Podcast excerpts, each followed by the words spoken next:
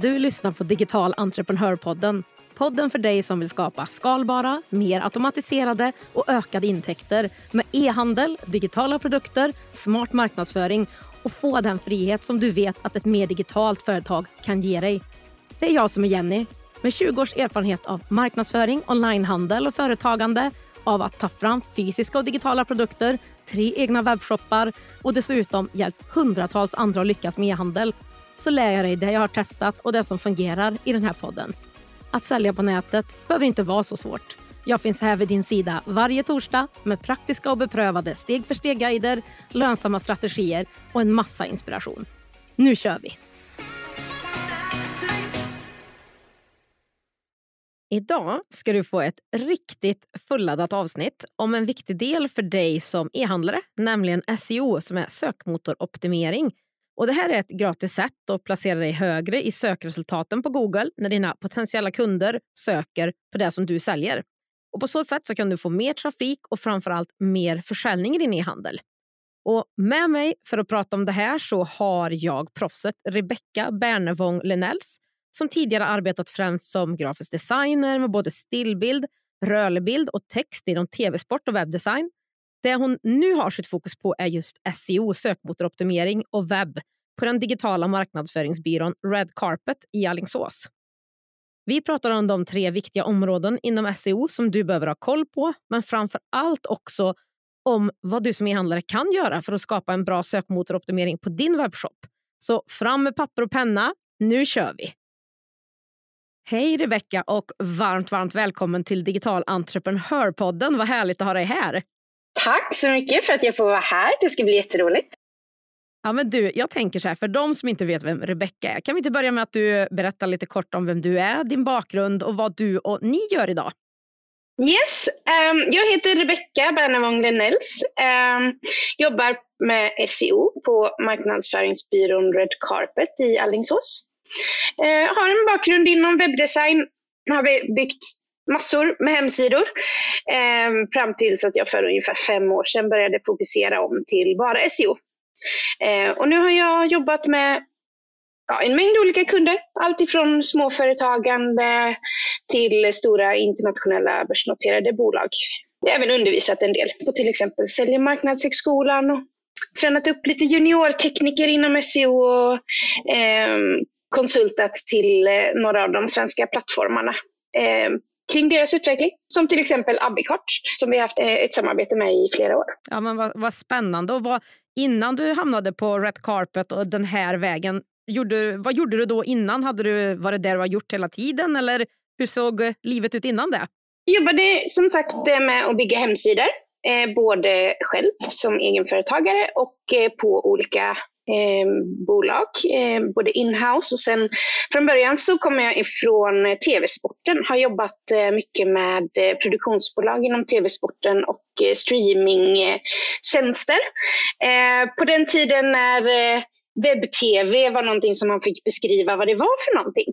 Jag har en folder här hemma där det från den tiden där det står tydligt beskrivet vad är webb-tv och då är det som vanlig tv fast online. Så om man inte vet det så vet man det nu. Härligt. Mm. ja, men vi ska ju prata om det här med sökmotoroptimering som du har nämnt några gånger, förkortat SEO, i det här avsnittet. Och jag tänker att den första frågan som man som lyssnare om man inte är bekant med det här sedan tidigare är, vad är det här SEO som ni pratar om? SEO står för Search Engine Optimization och på svenska sökmotoroptimering.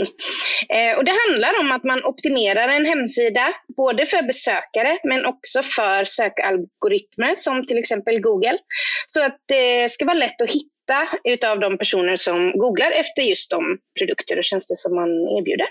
Google är lite som en gigantisk anslagstavla som anpassar sig efter vem som tittar och när den tittar och vem det är som tittar och var den är och vad den söker efter just nu.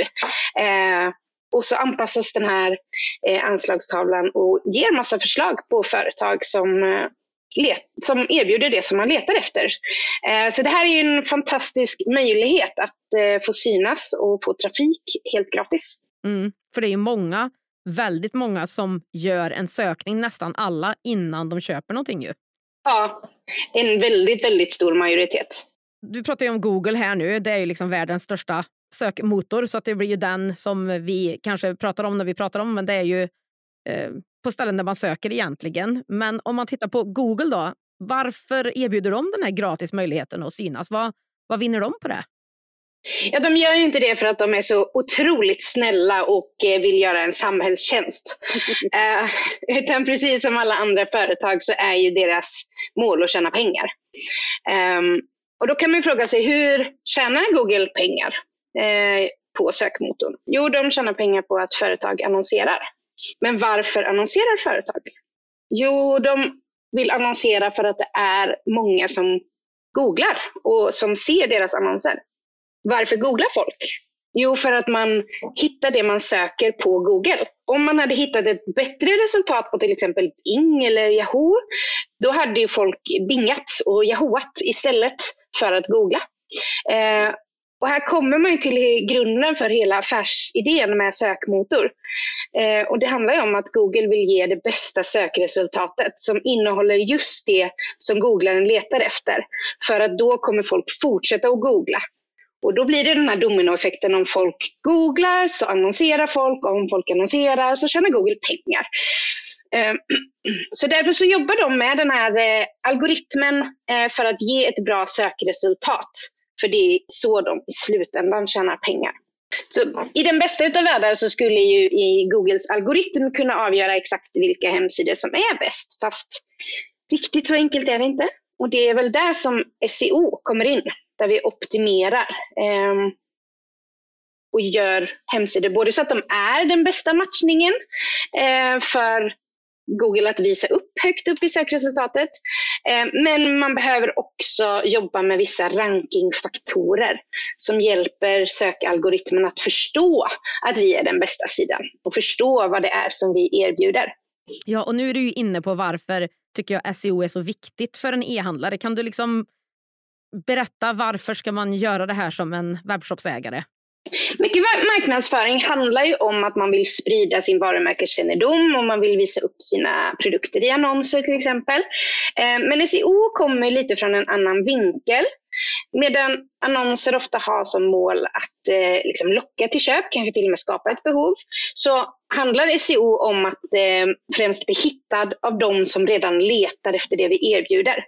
Eh, vi hjälper helt enkelt Google att göra den här matchningen. Ehm, och eh, det som händer när vi kan kan göra det, det är ju att vi får en ökad synlighet bland alla som googlar. Eh, Förhoppningsvis så får vi klick därifrån och då får vi gratis trafik eh, som kommer in på vår hemsida. Eh, om man jobbar med SEO under en längre tid, då jobbar man ofta med att få in relevant trafik, alltså att man faktiskt får in dem som vill köpa eh, eller Eh, vill anställa, eller beroende på vad det är man erbjuder då.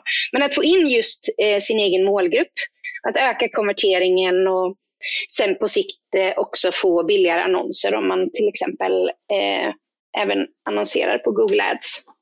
Så att man hamnar ju, om man gör på rätt sätt, då, så hamnar man ju väldigt nära köpet egentligen skulle man kunna säga mer än att lägga ut inlägg i sociala medier och hoppas att någon liksom är intresserad löpande eller kanske om ett halvår.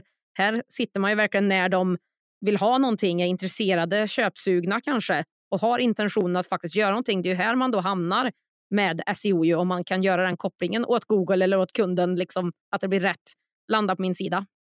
Ja, ganska ofta så är det ju eh, ganska långt in i köpresan som man hamnar. Eh, men det kan ju också vara tidigare. Det kan ju vara så att man vill, eh, att även om någon är tidigt i en köpresa, så kan det vara så att de har frågor som de undrar över och då kan vi ju använda SEO till att stärka vårt eget varumärke och också vara varumärkesbyggande. Eh, för att vi erbjuder fakta som folk vill ha och när de sen vill ha en tjänst kopplad till det, då eh, känner de redan till vår hemsida för att de har hittat andra svar inom det området på vår sida. Mm, ja, men jätte, jätte, jättebra. Och känner man inte redan här att det här är någonting man borde jobba med så kan vi bara, vi kommer ju fortsätta här nu, men eh, vi kan ju säga att det här eh, är ju ett superviktigt ämne för dig som lyssnar på den här podden och som e-handlare och sådär. Du har ju varit inne lite på att man kan SEO är ju liksom gratis på det sättet. Sen har du pratat om eh, SEM då, som det väl mer också kallas med marknadsföringsdelen där man köper annonser. Vad är liksom skillnaden på SEO och SEM då? I sökresultatet så är det ju att eh, annonserna, det står en liten annonstagg och sen varje gång någon klickar därpå så får du betala en klickkostnad. Så det är ju den uppenbara skillnaden. Eh, algoritmerna ser lite olika ut eh, som avgör vilka annonser som hamnar högt och vilka eh, organiska resultat som hamnar högst. Men de är också väldigt lika. Det här med att Google hela tiden vill erbjuda det bästa den bästa hemsidan högst upp. Det gäller ju även annonseringen. Och här kommer man väl in lite på det området om varför SEO kan vara ett bra sätt att minska sina annonskostnader. Um, för om Google tycker att en hemsida har en bra SEO, då tycker den också oftast att det är bra att visa upp annonser till den här hemsidan högst upp, vilket gör att man kan få bra placeringar i annonsen för annonserna till ett lägre pris. Så det är väl den, den, den stora skillnaden och likheten. Betald och gratis, men samtidigt samma grundintention för vilka som får hamna högst upp och få mest trafik. Toppen, tack för det svaret. Och jag tänker att ni delar ju upp SEO, det kanske många andra gör också, i tre olika delar. Och Jag tänkte vi skulle liksom dyka ner i de här nu och att vi, du beskriver lite grann om de olika, tre olika delarna och hur man som e-handlare liksom lite mer konkret kan jobba med var och en av dem på ett bra sätt? Okej, okay, vi ska försöka. Eh, eh, precis, tre delar, tre huvuddelar. Eh, man kan väl säga att det finns lite olika begrepp på de här tre delarna och lite eh, olika gränsdragningar. Men på det stora hela så, är det, så brukar man dela in det i det som oftast kallas on-page SEO. Och det kan man säga är det som händer på en specifik sida, på en specifik URL. Um, ehm, där det största området är sökordsoptimering. Uh, att man lyfter fram de sökorden som man sedan vill synas på i sökresultatet. Eh, sen finns det en annan del som ofta kallas on-site SEO eller teknisk SEO som mer handlar om optimeringar för hela sajten, eh, om kod, server, struktur, spårning, hastighet, säkerhet, GDPR, cookie consent. Ehm, de lite mer tekniska delarna. Mm. Eh, och sen den sista delen är off-page SEO. Och det handlar om saker som händer utanför vår egen hemsida. Alltså andra sajter som skriver om oss, som länkar till oss. Ehm, det kan vara eh, sociala medier, eh, vad vi har för kopplingar dit och vad som pratas om oss på sociala medier. Och även allmän varumärkeskännedom. Så det, det som händer utanför liksom, ehm, och hur det påverkar Ja, men jättebra. Men kan vi dyka ner lite mer i on-page då? För du säger att det är ju en URL och då kan det ju vara att man faktiskt jobbar med SEO på en startsida, varje produktsida, eller hur? Så det är inte bara en sida. Nej, precis. Utan det är varje unik URL på sin sajt som man vill dra trafik till. Som man vill att folk ska kunna ha som landningssida. Eh, de vill man optimera utifrån de sökord som man då vill kunna ta trafik ifrån. När det, när det kommer till sökordsoptimering som jag nämnde innan så handlar det om att man vill vara den bästa sidan. Eh, men vi behöver också få Google att förstå att vi är den bästa sidan. Och då handlar det mycket om att vara tydlig med sitt ämne. Och om ni tänker er en produktsida eller en kategorisida, då vill man eh, vara tydlig med vad det här ämnet är på vissa nyckel platser som Googles algoritm tittar extra på. Man brukar kalla de här olika delarna för rankingfaktorer för att det är sånt som, som spelar in i den här uträkningen som algoritmen gör. Eh, och där kan man väl se att mycket handlar om rubriker, om content, eh, om metadata, alltså den information som man skriver in om en hemsida som sen är den som visas i sökresultatet. Det som kommer in som rubrik och beskrivning. Alt-taggar som är som en dold bildtext och sådär. Eh, och på de här ställena så vill man då lägga in sitt sökord. Så vad vill du dyka ner i först? Hur man plockar fram ett sökord eller hur man petar in det på bästa sätt på sin sida? Men jag tänker, kan vi inte fundera på hur man får fram sökorden? Det finns ju eh, flera olika sätt på hur man kan få fram dem. Det finns olika verktyg, men det allra första som jag tänker att man om man har sin egen webbshop och vill börja med det här, då kan man börja med bara det sunda förnuftet och försöka sätta sig in i sin kund. Om man eh, låtsas att man är eh, en person som letar efter just det som just det som vi erbjuder. Men den här personen, den vet inte om vårt varumärke, den vet inte om att vi erbjuder det. Och om man då tänker sig, vad skulle jag googla på? Om jag ville ha den här produkten, om jag ville ha den här tjänsten, vad skulle jag söka efter? Där har man kommit ett, ett första steg. Och det som man då tror att, att ens målgrupp skulle söka efter, där har vi ett sökord. Eh, sen finns det en massa olika verktyg som man kan använda för att se till exempel hur stora sökord är. En väldigt bra gratis, ett gratisverktyg är sökordsplaneraren som är en del av Google Ads. Eh, men man behöver inte ha annonsering. Man behöver bara skapa ett ads-konto så får man tillgång till eh, den här funktionen som heter sökordsplaneraren. Så där kan man gå in och då kan man söka på olika, olika ord och fraser och se hur många det är som googlar på dem. Och då kan man få se vad är det som är stora sökord och små sökord. Det är inte alltid som eh, det man själv tror är det som är den vanligaste söken som faktiskt är det som flest söker på. Så där kan man gå in och titta. Eh, om man har spårning i Google Search Console som är ett annat gratisverktyg som vi kanske kommer in på lite mer eh, senare. Där kan man också hitta vad är det som folk idag söker på och hittar vår hemsida eller ser oss i sökresultatet.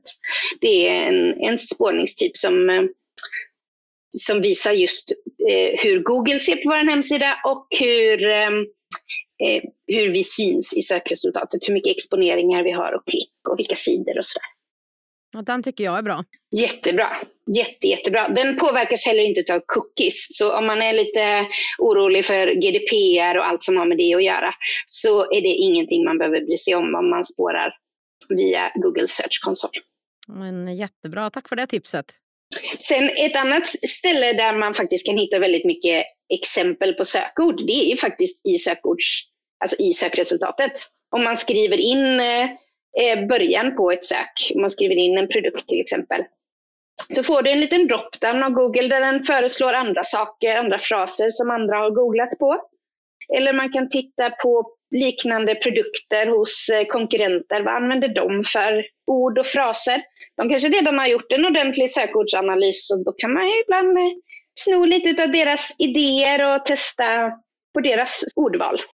Och det kan vara både ord och fraser säger du, eller hur? Så det behöver inte bara vara ett ord utan det kan vara en mening eller en fråga eller? Absolut.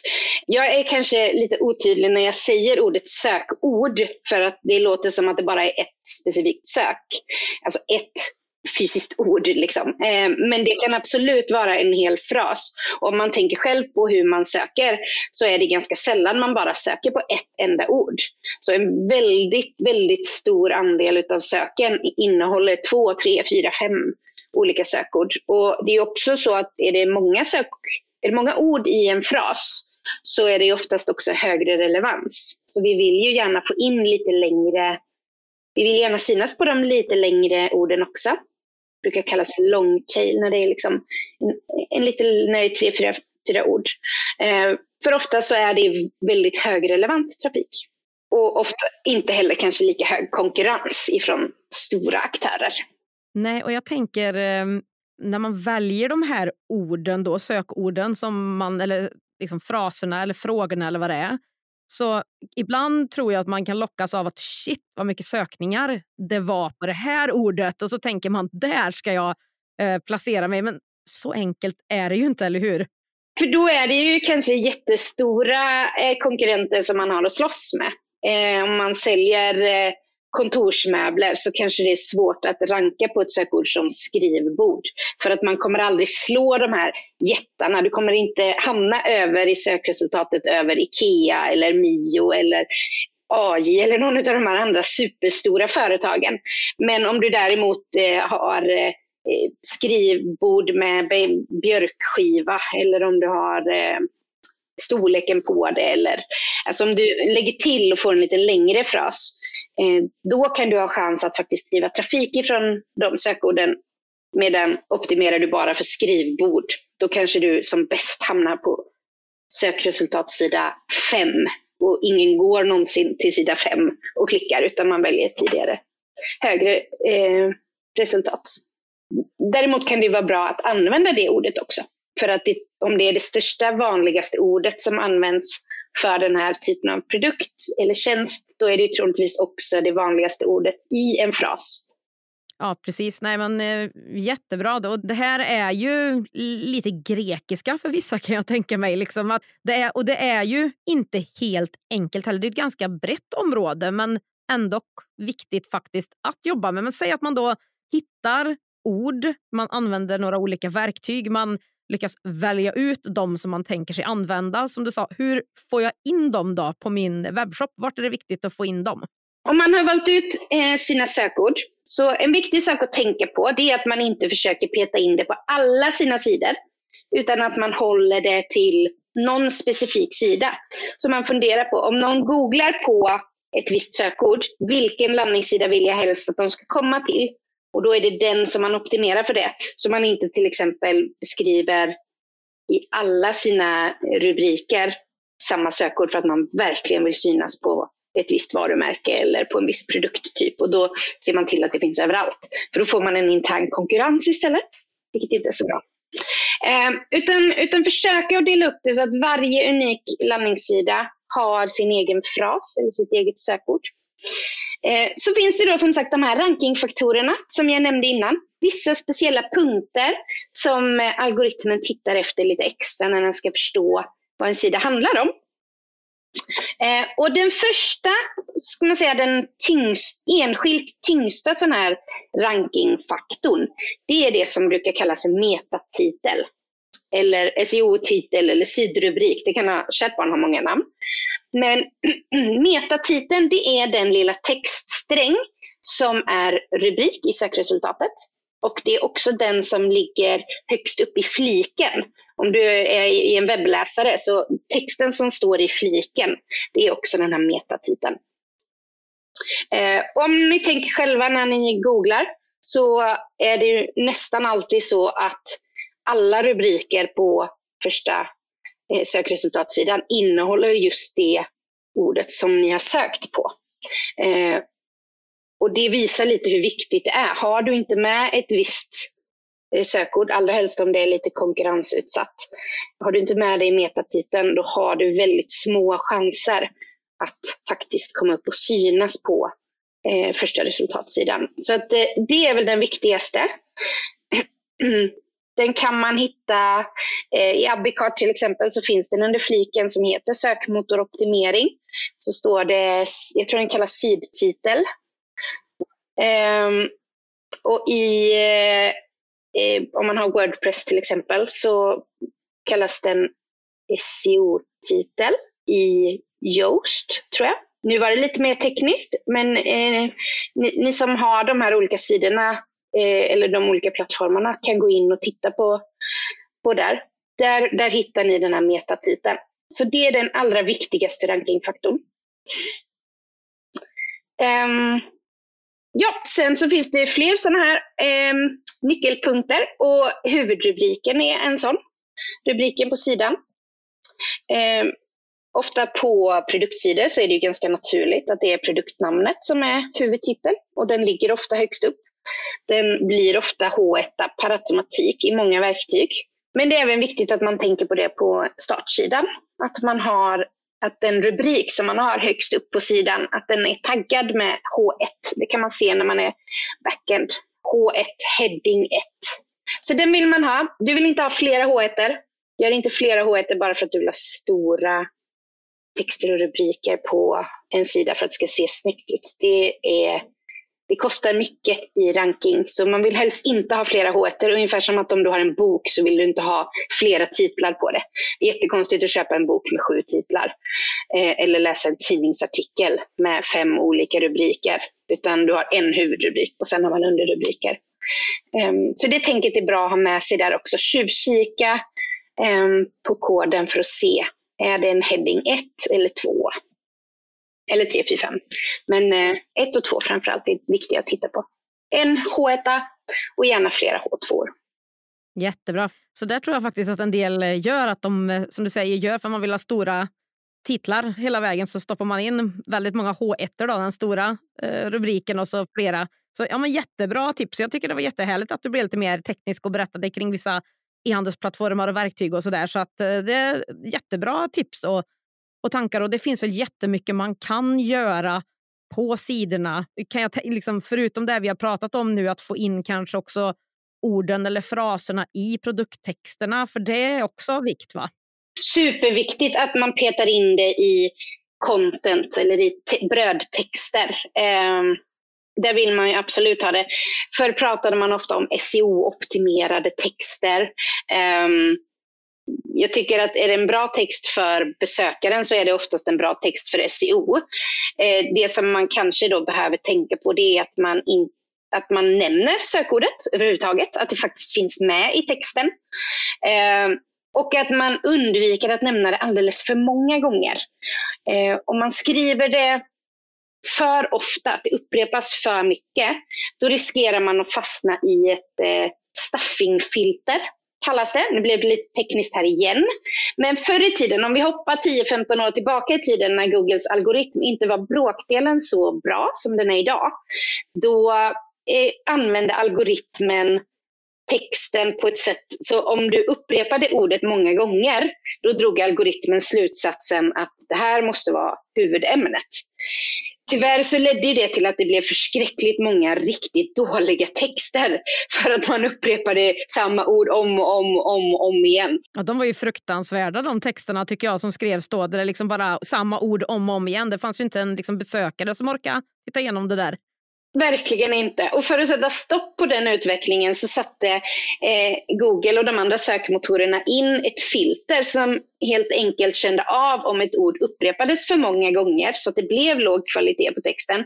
Då fick det inte komma med i resultatet överhuvudtaget.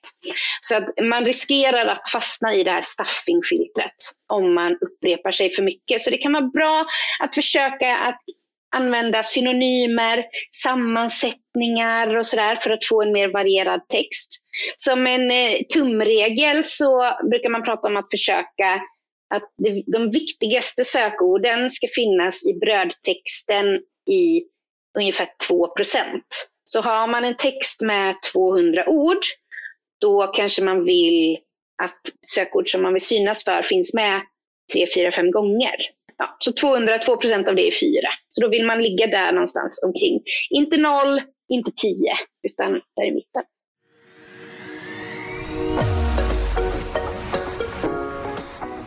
Digital entreprenörpodden görs i samarbete med Ebbecart, en av Sveriges största e-handelsplattformar.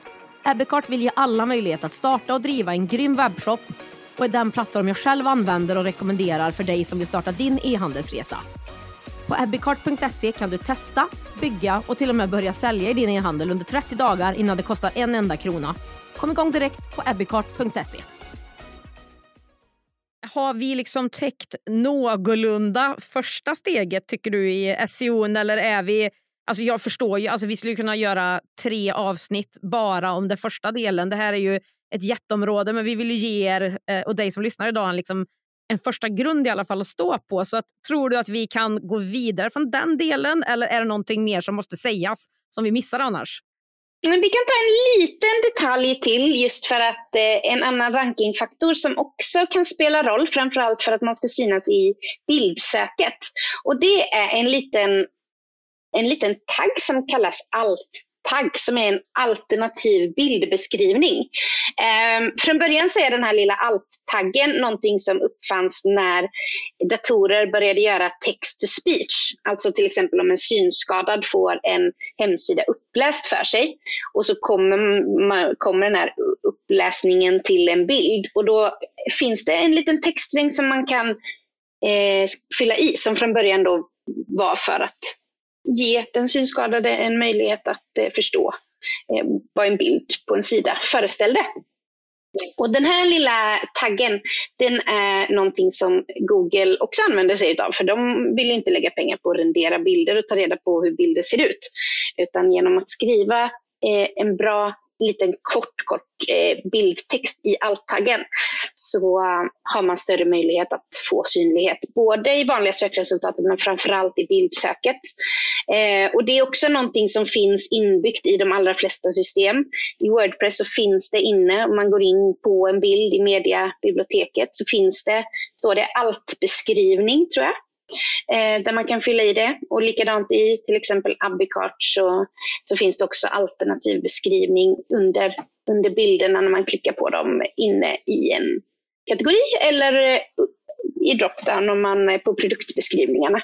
Så där kan man också tänka på att peta in små korta bra bildtexter som, eh, som hjälper till att synas.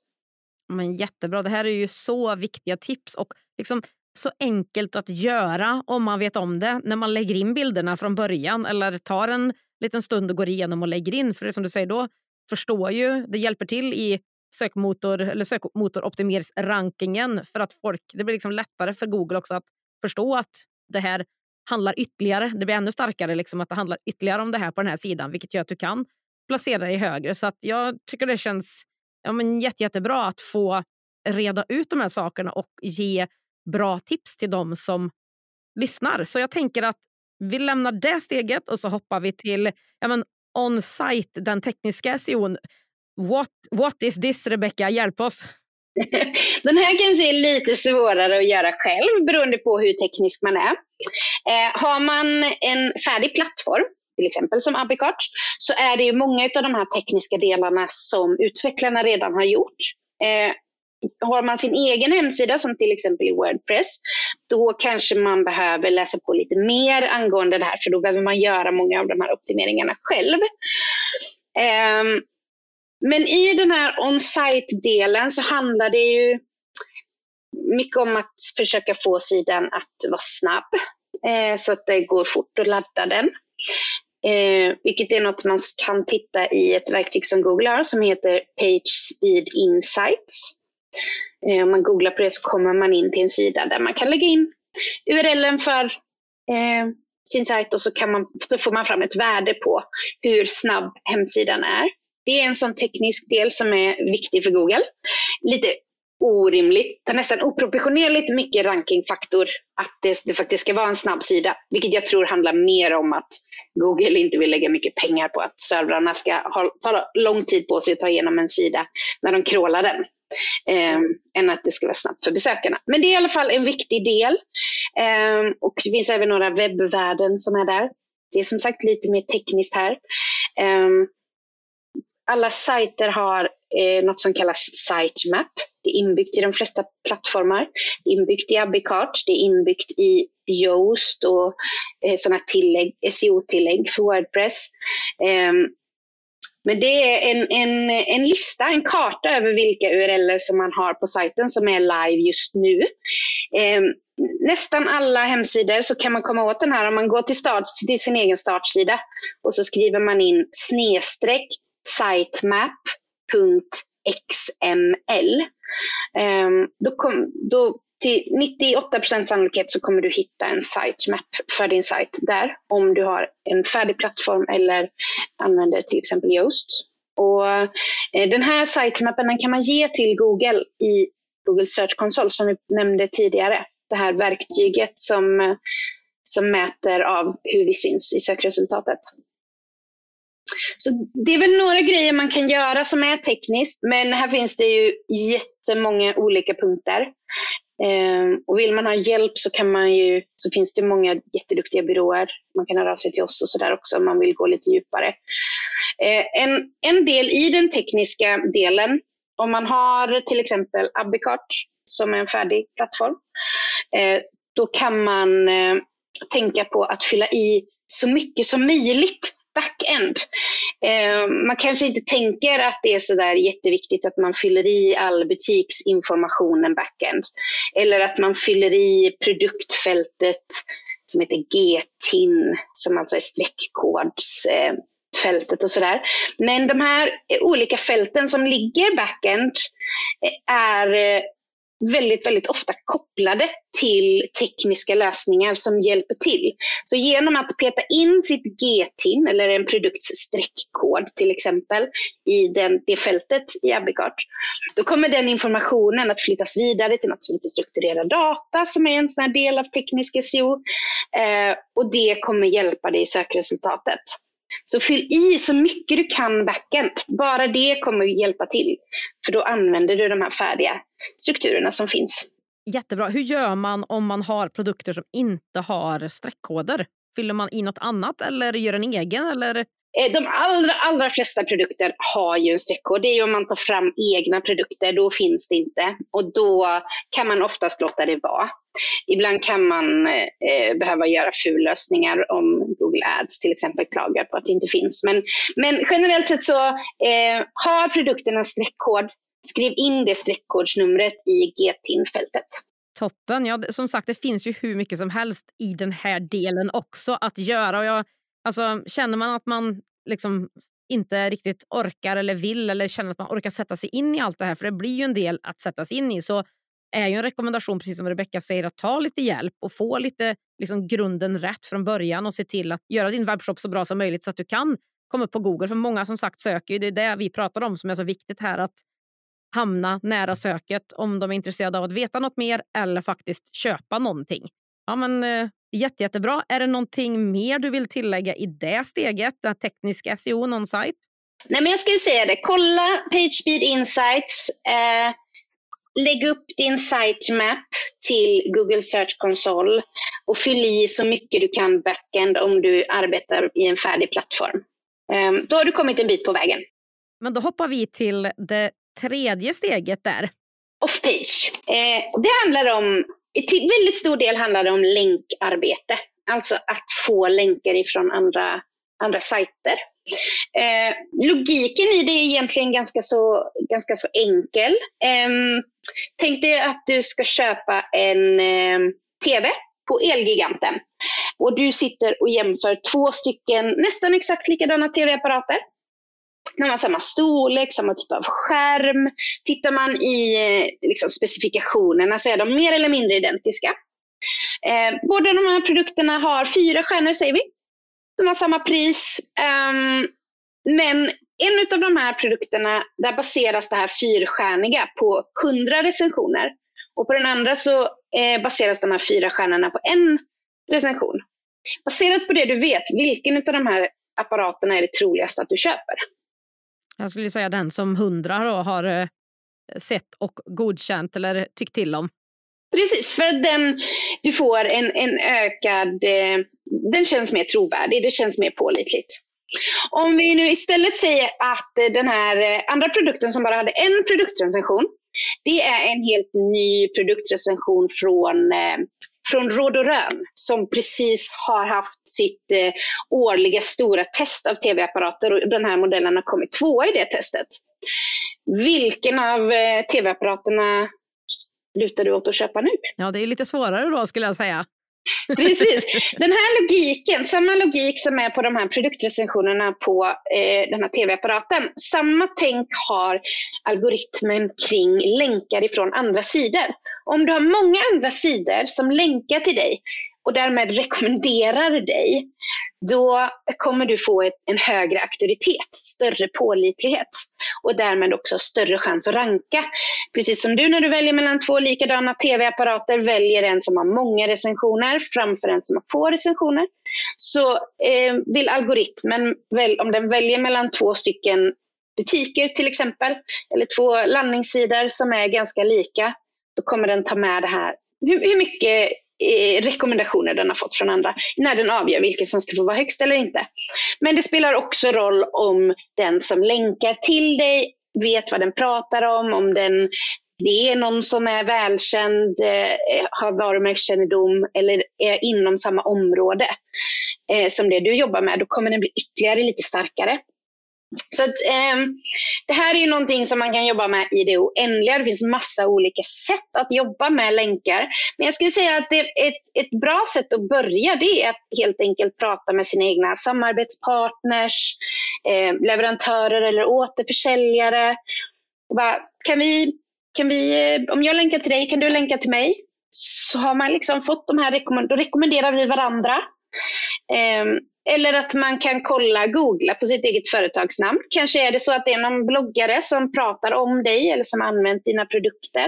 Då kan du skicka ett mejl till den och fråga, hej vad kul att du har skrivit om mig.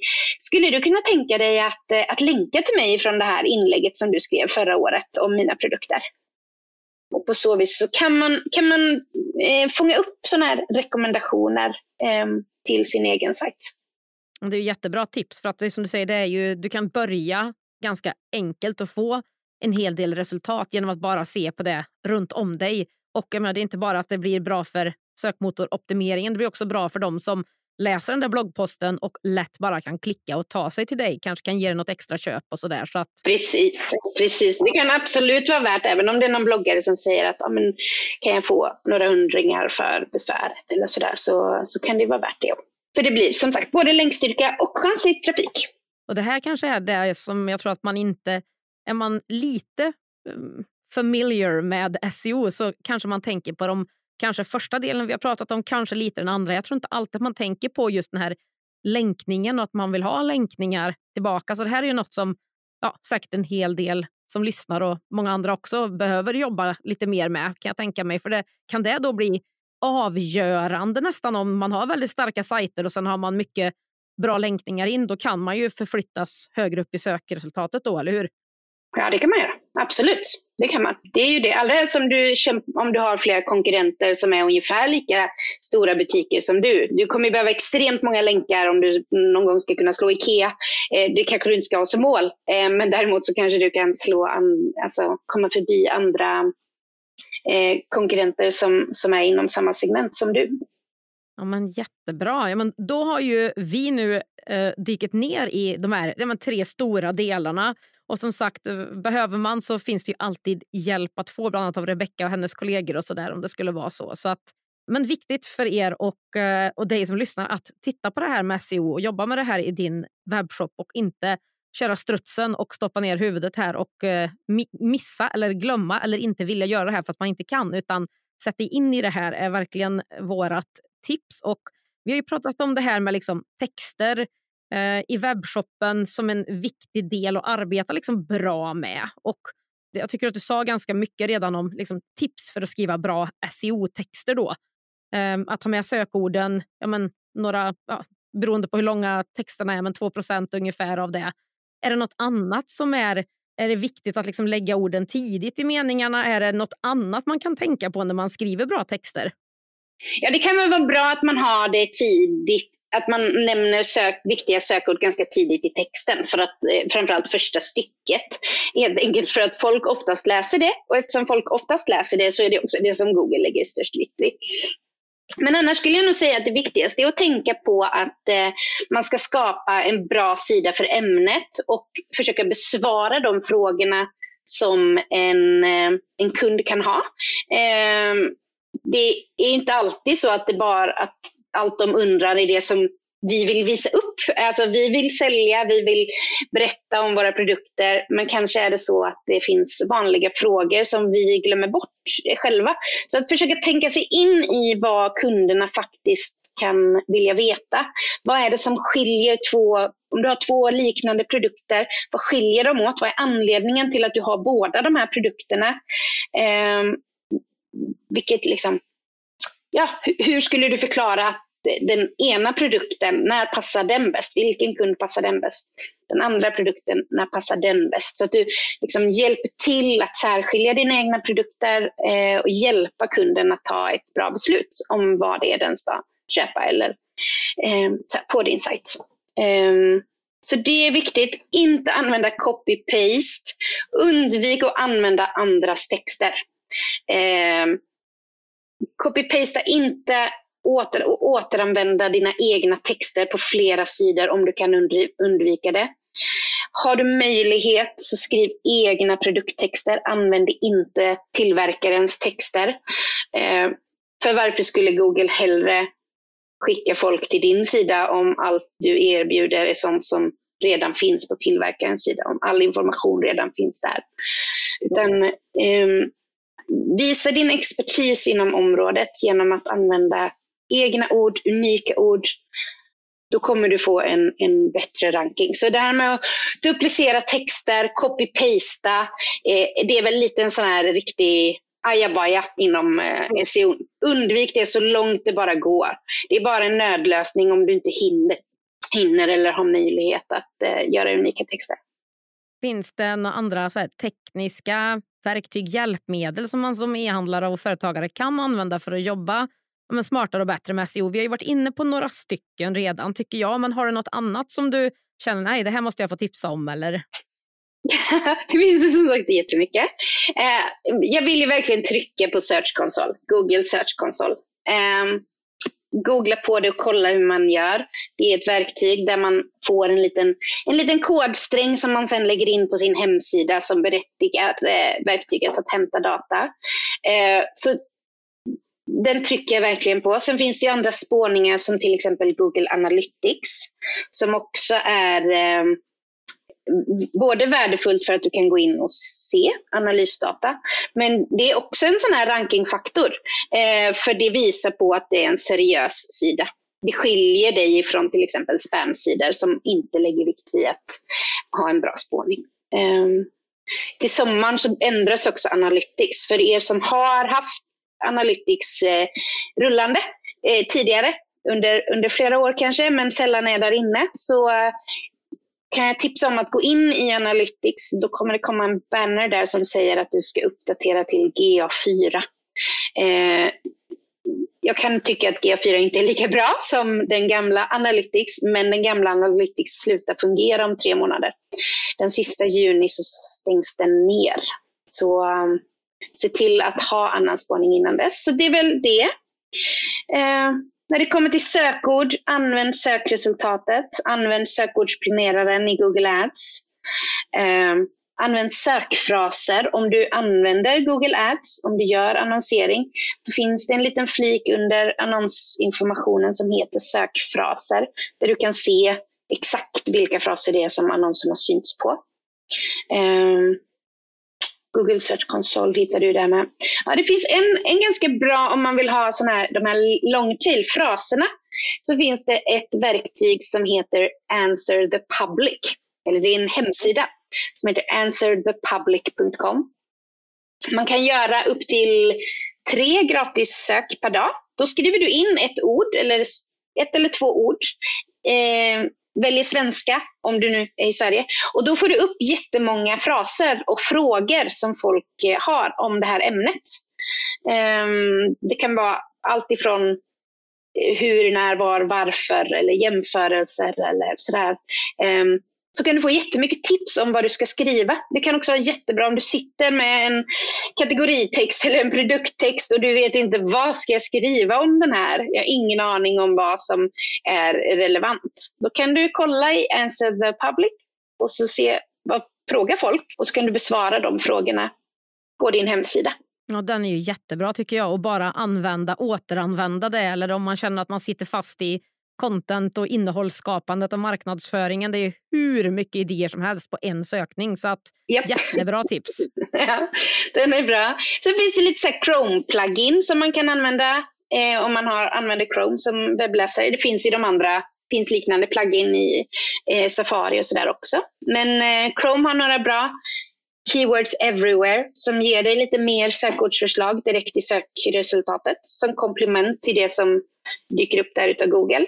Ehm, det finns även för lite tekniska eh, funktioner där du kan kolla metatitel som vi pratade om innan till exempel. Det finns en som heter Mossbar som är ifrån ehm, verktyget Moss. Man behöver ha ett gratiskonto på Moss för att den ska fungera. Men där finns jättemycket bra teknisk information som man kan se.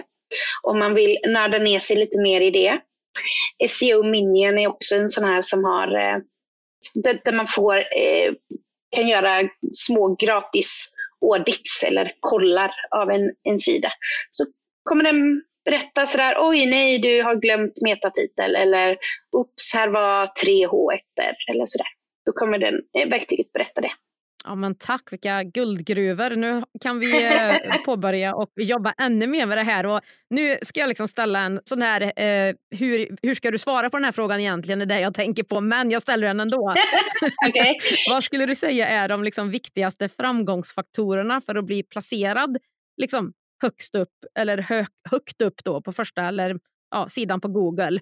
Och alltså egentligen då jobba med SEO på bästa sätt. Vi har egentligen pratat om hel helheten, men finns det någonting som är det viktigaste eller de största framgångsfaktorerna?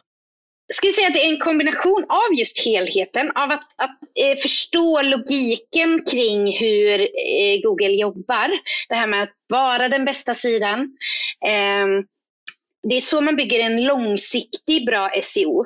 Eh, för att då när Google gör sina uppdateringar i algoritmen så är det fortfarande så att uppdateringarna är till för att vaska fram de här bästa sidorna. Och har du en sida av hög kvalitet, då kommer den vaskas fram eh, ju bättre algoritmen blir. Så på det viset så får du en långsiktig bra SEO. Eh, och sen är det ju det här att peta in då rätt saker på rätt ställe. Jag skulle säga metatiteln, jag trycker lite extra på den. Får du inte med dig något annat härifrån så gå in och kolla dina metatitlar eller sidrubrik eller SEO-titel. Eh, som sagt, lite olika namn på samma sak. Men ehm, den är jätteviktig. Det finns ett begrepp eh, inom, som Google själva har som heter EAT, EAT, som betyder expertis, auktoritet och trovärdighet. Och det är det som de har som mål för varje uppdatering de gör i sina algoritmer. Så vill de gå mot målet att visa upp sidor som har hög expertis, alltså som kan berätta mycket om sin produkt, där har vi då inte duplicerat material utan eget material och sådär. Vi har auktoriteten, att de vet vad de pratar om, när kommer vi in på off-page-delen och att de är trovärdiga, att det skiljer sig från spamsidor och sådär. Så att jobba med att försöka visa sin expertis, att lyfta fram att man är ett trovärdigt företag och att man har en bra auktoritet. Då kommer man långsiktigt att kunna ha nytta av sin SEO. Ja, och nu kommer vi in på någonting tycker jag som också är viktigt, det här med hur lång tid det här tar. För det här är ju liksom inte en, eh, nu pratar vi SEO, det är inte en annons du startar pang och sen så hamnar du högst upp på Googles sökresultat utan det här är ju ett långsiktigt arbete, eller hur? hur ja. Kan man prata någonting om tidsaspekter eller hur lång tid det kommer ta att placera upp sig om man gör på rätt sätt? ja, men hur långt är ett snöre egentligen? uh, uh, det, det, kan ta allt ifrån några dagar till eh, ett år. Eh, det kan ta jättelång tid. Ofta så, så går det successivt. Man kommer lite högre upp i sökresultatet, man kommer lite högre upp i sökresultatet, man kommer ytterligare lite högre upp i sökresultatet. Det är sällan det går, som du säger, över natt. Alltså, startar du en annons ja då syns du överst. Eh, så länge du betalar för den. Slutar du betala för den, då försvinner du. Eh, snabbt upp, snabbt ner. SEO är tvärtom. Det tar tid att komma upp, men det tar också tid att faktiskt eh, dala ner sedan. Eh, så har man gjort ett bra optimeringsarbete, då kan man glida på det i ganska många år framöver. Eh, så att det är lite svårt att säga, men det beror också på hur stor sajt man har, hur ofta Google går in och gör eh, crawlar, tittar på hemsidan igen. Men jag skulle säga om man, om man gör en ordentlig, alltså gör man en satsning när man tittar på de här grejerna som vi har pratat om idag, då bör du se en uppåtgående kurva under de närmaste månaderna. Där du först får fler och fler exponeringar och sen får fler och fler klick. Och sen får mer och mer relevant trafik och alltså därmed en högre konverteringsfrekvens. Men, men förvänta dig inga resultat nästa vecka. Nej, men det är jättebra att säga det, tänker jag, så att man eh, förstår det kopplat till det här. Jag tänker också, vilka är de största misstagen som du ser att företagare, e-handlare gör när det kommer till SEO? Man missar metatitlarna, man missar, missar sina H1. De är ju viktiga för sökorden, eh, att, att ranka på sökorden. Eh, sen skulle jag vilja säga att det är ganska mycket det här att eh, man inte besvarar frågorna som kunderna har. Eh, utan att man utgår ifrån sig själv. Man använder eh, ord som känns säljande istället för ord som folk googlar på. Eh, man lyfter fram de egenskaperna som man själv tycker är viktigast och kanske inte de egenskaperna som kunden är mest intresserad av och sådär. Eh, så att, eh, att, att uh, verkligen försöka sätta sig in i kundens um, position och jobba därifrån är, är ju väldigt viktigt och det ser jag ganska ofta att det missas. Och om man är helt ny för SEO och efter det här avsnittet så tror jag att man känner att oh, det där vill jag ju göra, det där behöver jag göra. Om man ska börja komma igång med någonting, vart eh, börjar man då, tänker du? Metatitlarna. Det är jättebra att börja där. där eller sidtitel, SEO-titel. Som sagt, det kan ha lite olika namn. Men där skulle jag absolut eh, börja. Lägg in unika ord, specifika ord för varje eh, produkt som du vill driva trafik till, varje, varje, kategori som du vill driva trafik till. Um, och även samtidigt där också se till att H1 är bra, den här översta rubriken. Det är ett jättebra sätt att börja. Uh, Sen skulle jag också säga lägga på spårning. Eh, kanske inte för att det gör superstor skillnad i dagsläget, men har du inte spårning så eh, börja och sätta upp det. Du kommer få liksom, bra insikter därifrån allt eftersom tiden går. Och skulle du i framtiden vilja ta nästa steg med SEO och ta hjälp av en konsult eller en byrå eller sådär, då kommer de kunna göra ett bättre jobb om du redan från början ser till att det finns spårning. Mm, och då är det Analytics och Search Console och sånt som vi pratar om eller? Jag skulle säga att eh, har man de två då har man en bra grund. Och då är det viktigt att tänka på att den gamla Analytics försvinner här om några månader. Ja, men jättebra, toppen. Och jag måste ju bara fråga, passa på nu då på slutet där och fråga, men hur jobbar du och ni med er egen marknadsföring då på Red Carpet? ja, um, vi, har, vi har en bra grund. Vi har en bra SEO. Um, över hemsidan, över de sidor som finns. Ehm, vi jobbar med rullande annonser på både Google Ads, SEM och på sociala medier. Sen just för tillfället har vi en ganska hög beläggning så därför så, så trycker vi för stunden inte jättemycket på vår egen marknadsföring eh, utan säljer främst via rekommendationer utöver det som då kommer in på vår grundläggande marknadsföring. Sen jobbar vi också med en del partners. Till exempel som Abicart. Eh, vi har väldigt många Abicart-kunder, kan det systemet väldigt bra. Eh, men vi har även andra konsulter och sådär som vi samarbetar med. Alltid bra och alltid kul att fråga lite sådär tänker jag och hör, hur gör ni? ja, Sen är det väl kanske lite, du vet, skomakarens barn har trasiga skor. Eh, vi, vi, har, vi har en blogg, men den är inte alltid så uppdaterad som vi skulle önska för att vi har fullt upp med att skriva på våra kunders content till våra kunders bloggar istället. Så att, eh, eh, det är väl lite dubbelt kanske.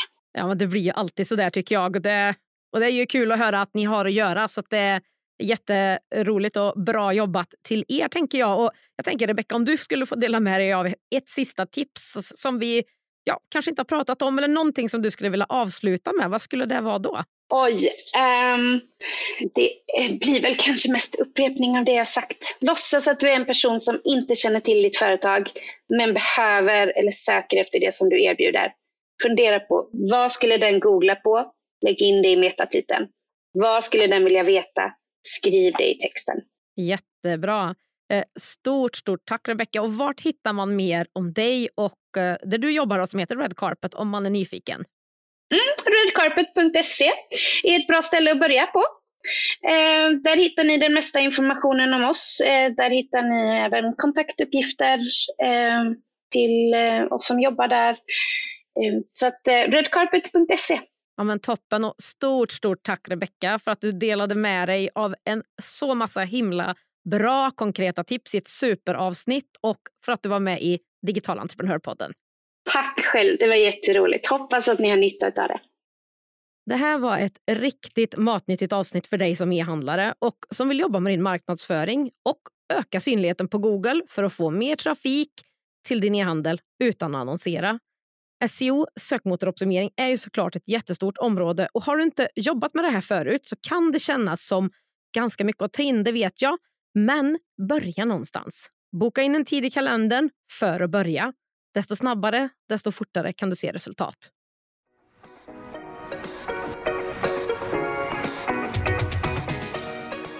På digitalentreprenör.se podd hittar du länkarna till det vi har pratat om idag, fler poddavsnitt och kan läsa mer om poddens samarbetspartners, e-handelsplattformen Abbeycart, är du redo att börja generera återkommande och skalbara intäkter online och skapa mer frihet i var och när du jobbar?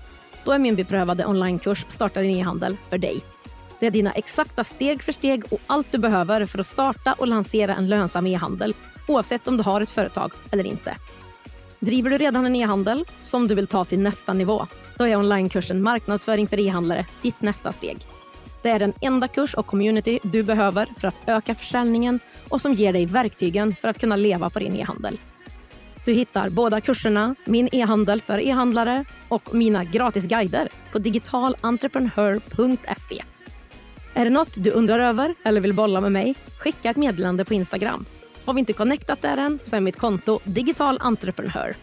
Till sist, för att inte missa nästa avsnitt av Digital Entreprenörpodden, se till att följa den där du lyssnar på poddar. Och det skulle göra mig så glad om du också ville betygsätta podden om det är så att du gillar den.